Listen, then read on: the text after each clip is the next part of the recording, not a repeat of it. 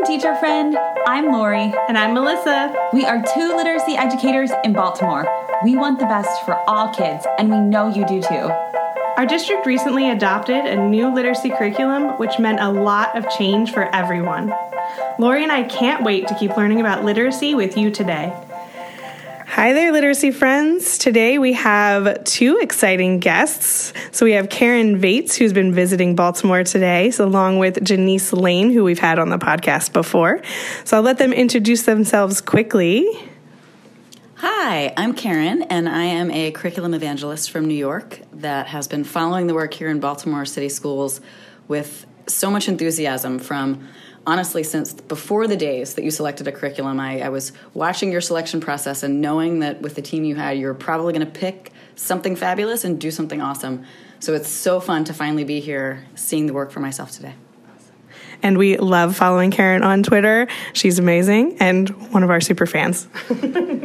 Hi, everybody. It's Janice Lane. I am the Executive Director of Teaching and Learning here in City Schools and was very fortunate to spend the day with Karen in classrooms, um, visiting the work of our teachers and our students and our school leaders.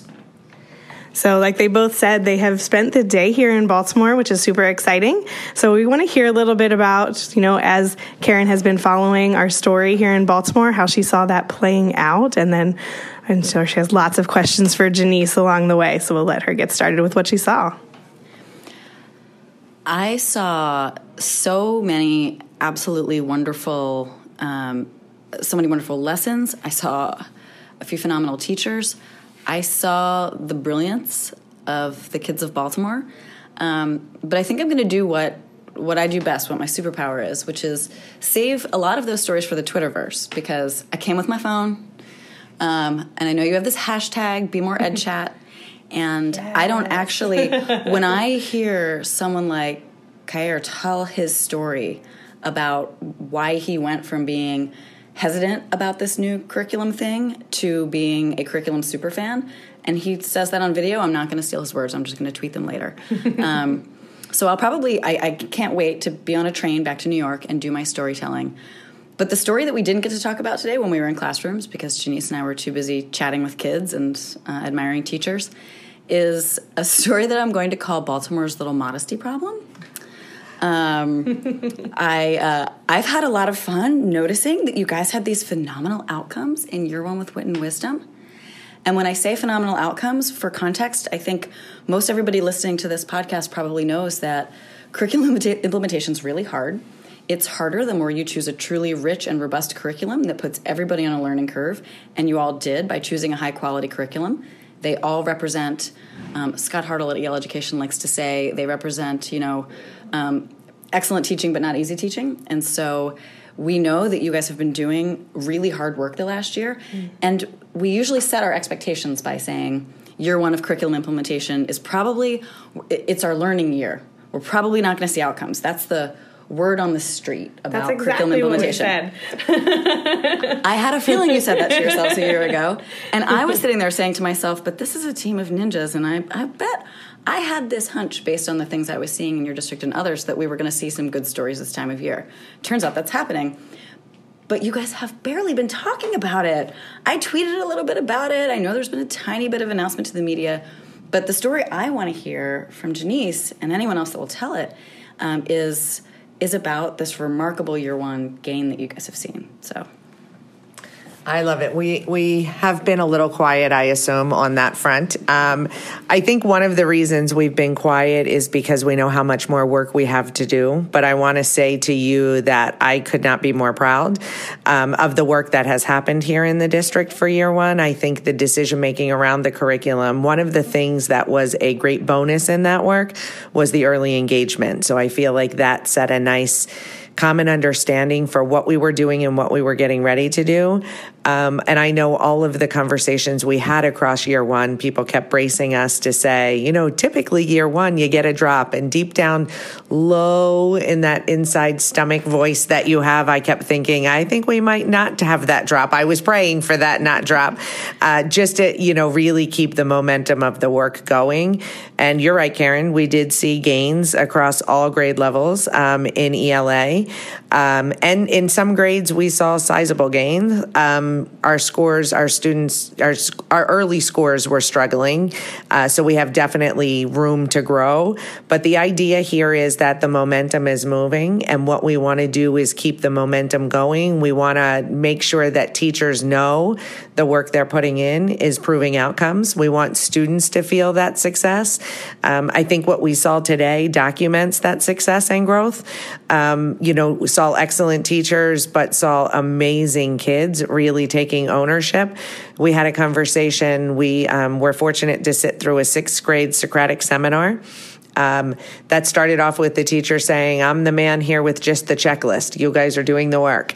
and the students took on that work and started, you know, um, respectfully pushing each other, inviting other people into the conversation, really thinking about what that looks like throughout the work. And so um, that was amazing. But what was the most amazing part was after the Socratic seminar was over, it was lunchtime. Um, Karen and I were packing up in the back, and two little sixth grade guys decided decided to stay and tell us everything that's great about their work, um, about their growth in what they need to work on, um, and just asked if they could miss lunch. Could they run downstairs, grab lunch, and come back up and finish talking to us? And really, what it was about, um, one little gentleman said to us that he's a slow writer, he's a slow reader. It takes him time to process, and that he really gets it though, and he understands what he's trying to communicate. So it takes him some time. And his friend played off of that and said, I'm not such a great reader. Um, I'm I'm actually surprised sometimes that other people get things done so quickly. And he said, but what I've been doing is I go home and I've been practicing fluency with my sister, um, and I've been reading and I've been practicing looking up evidence so that when I have to get something ready, and it was like you could skip lunch, you could come to dinner, you can come over for the weekend. Um, just this idea of student awareness of what they're doing and what they see as valuable within the learning. I I think is really just internalized within the curriculum, um, that students have that opportunity. I think the district as a whole, from our CEO's stance and leadership, has really set that this is a learning place. Um, Baltimore has embraced the curriculum, but also understood clearly, Karen, what you said. It's hard work. Um, year one was really around internalizing and purposeful planning, but um, teachers know that's not enough, right? They they take that and they make that the craft of what happens to change student outcomes to see what their lessons look like. And again, today we saw that example. We saw teachers who really not only were prepared with the curriculum, but also prepared with student need so that when they were able to pull a small group and provide additional support who needed it, they were able to elevate student examples. Um, they were allowed to build the opportunities that I think one of the most beautiful designs in Wit and Wisdom are the instructional routines. So they took those instructional routines that students were super comfortable with and allowed them the opportunity to share across one another. So I think a really coherent plan of engagement. I think a, a, a well designed professional learning system and structure within that is critical for every single stakeholder in the group. I would love to say, and I often say, I wish we could take a year off of school and just do a year of learning. Um, you know, send the kids off to a wonderful excursion of learning and really let our teachers, our school leaders, um, our principal supervisors, everyone get that depth of learning. But I think what has happened is the excitement around the curriculum. And I'll be honest with you, I think the kids have done the work for us um, to see what our students are producing, especially knowing before there was doubt or mindset work that had to happen. And, you know, not again, as Karen said, to steal Kier's thunder, but this idea of, our black and brown children and Latinx children can not only meet the meet the um, outcomes that we're setting in front of them, they can actually exceed those outcomes. And to be able to elevate the work and say, guess what, the students over at X school are doing this, and they're our kids, and then to have teachers motivate one another um, within this, and then finally, I would say, um, you know, we're having teachers take on the work. Teachers are the ones with the Be More Ed Chat coming together to really think about what does this look like and sound like? How do we improve the work that we're doing? How do we ground our work in research? and being able to take those opportunities and really spread them and elevate them and use them as examples. Um, so I guess we're kind of quietly celebrating. And I, again, would just say that, you know, while those celebrations are there, we just like to parallel them with the continued learning that has to happen so that we move that in deeper, um, more coherent ways for every student to achieve those outcomes.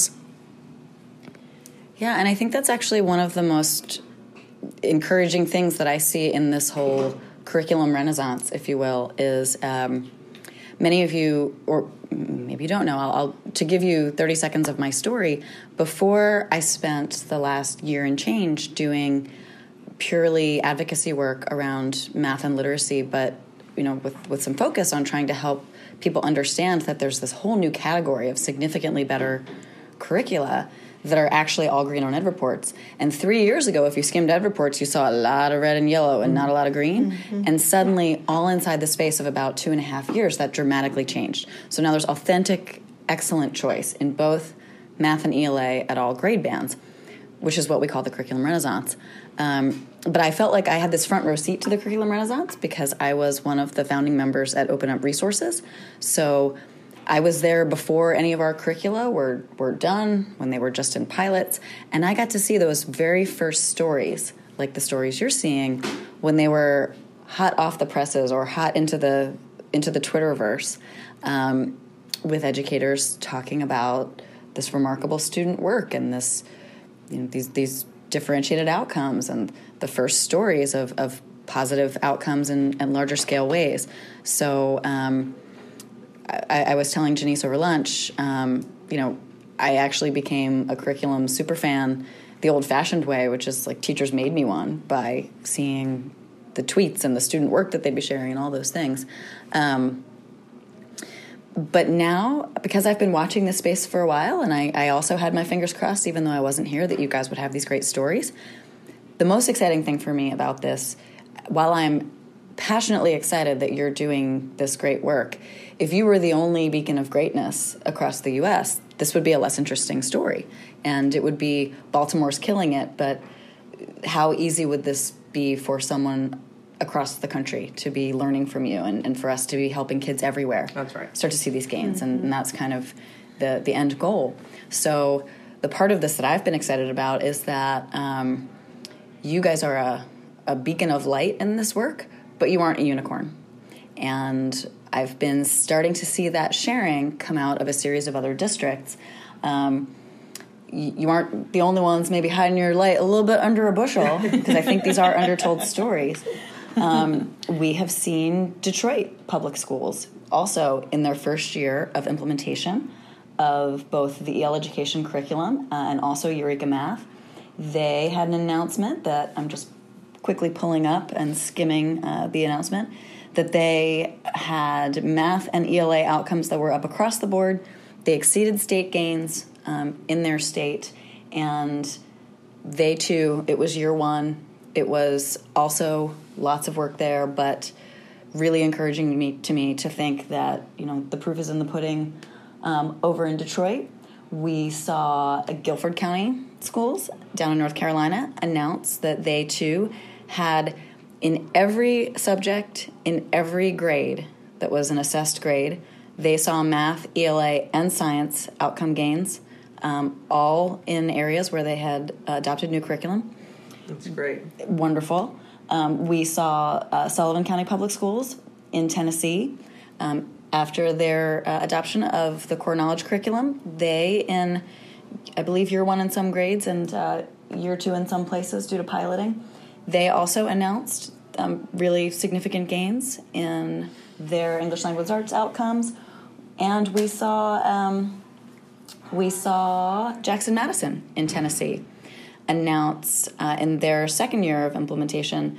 They announced their second consecutive year of positive ELA stories, but they also announced some really interesting math gains um, using they are using uh, core knowledge in grades K2. They're using EL education in grades um, 3 5. They are using Eureka Math.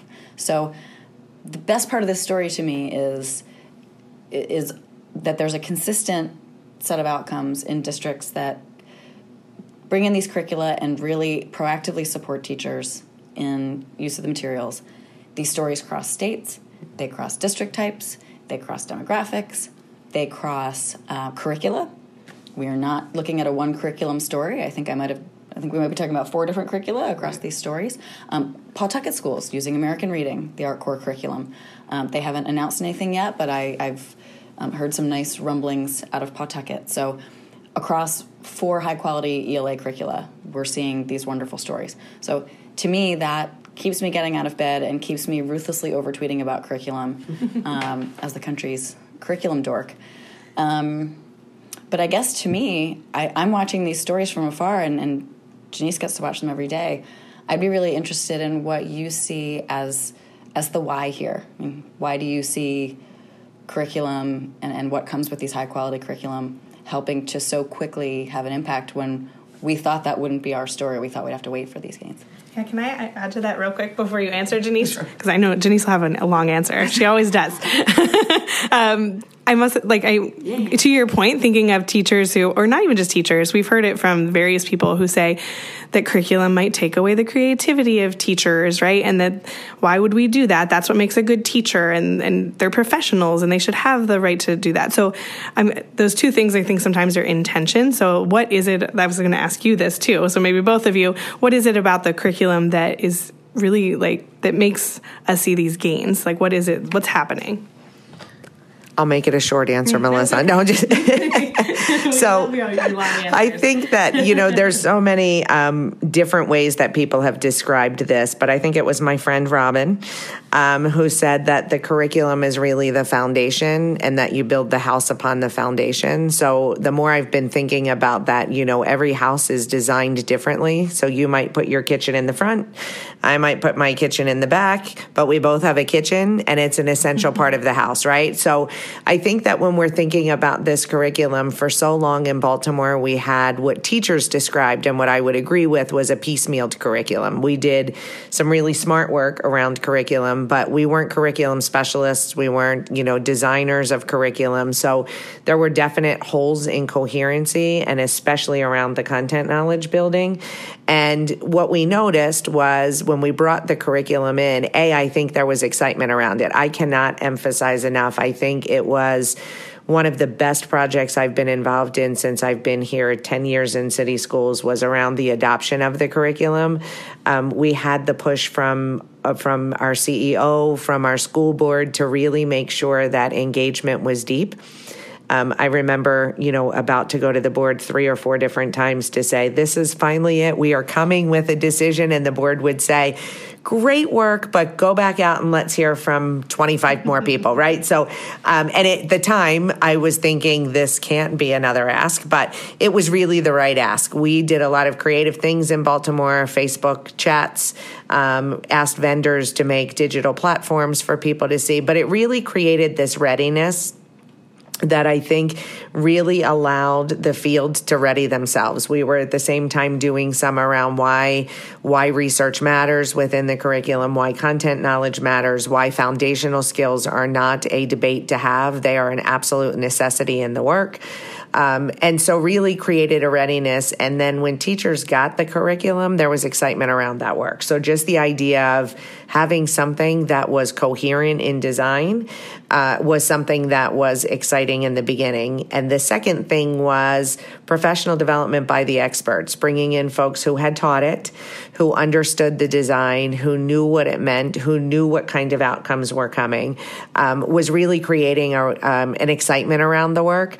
And then finally, I think when teachers trusted the process, when they trusted themselves and put um, the time and effort into the plan, again, I think our kids were the best selling offer. You know, they were the ones who came in and really to hear no matter where you go you can dwell away for those lunchtime conversations where student's grabbing you and telling you about the module they just finished and let me tell you about the ocean and they you know you think i tell a long story right? They have so much knowledge that they just they could spend hours with you.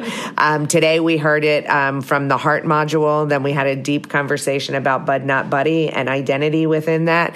Uh, so i think just the opportunity of students really latching on and having the knowledge, the vocabulary, the excitement, the passion uh, to do the work has really has really propelled where we're going. I think that in year two now, um, that teachers are no longer um, surprised or shocked by the format of the curriculum. They're getting more comfortable. Uh, they worked their bottoms off last year, planning, um, digging in, spending time together, spending time in PLNs, you know, working together, really thinking about what is the best way this can happen and really internalize the curriculum. But I think what's happening now is they're making it their own. And by making it your own does not mean, again, that you decide your kitchen, your house doesn't have a kitchen, right? It, it may be that the kitchen is blue and your kitchen is green, um, but the key components are there. And I think that the idea of what teachers are doing now is they are more comfortable.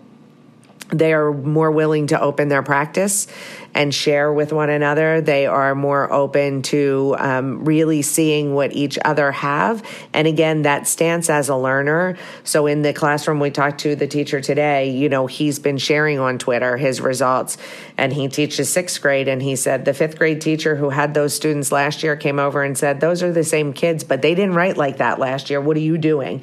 And so just the opportunity to pop into a classroom together um, Um, and share the practice to really understand that. And I think those common conversations of principals allowing teachers the time and space to learn the curriculum, the principals to learn the curriculum with them, is really just granted us an opportunity. But I think the second thing of that is it's been a focused effort, right? This wasn't like, here comes new curriculum.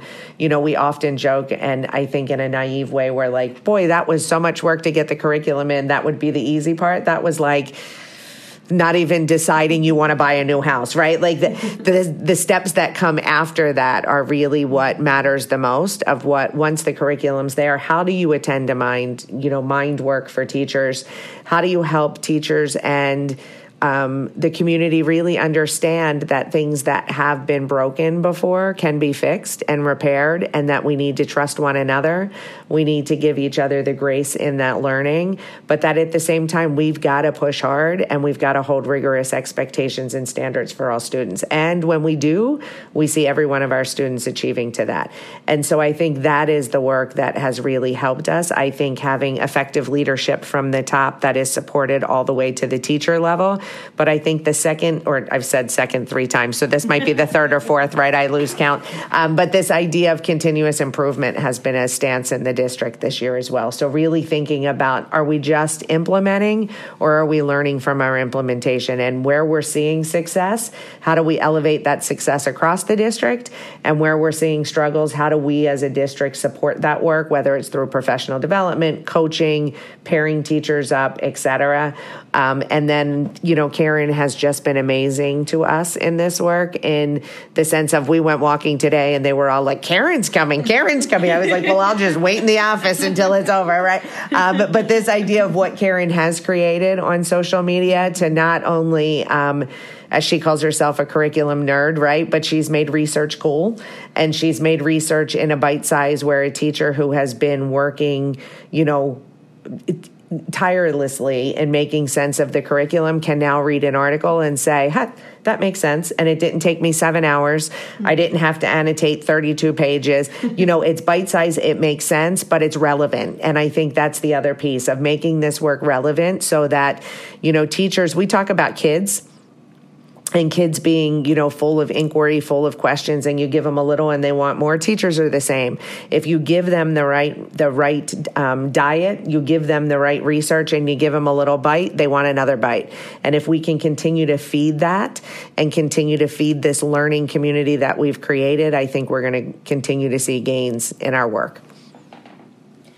Um, and I, I love that and your answer is so tangible and, and, and right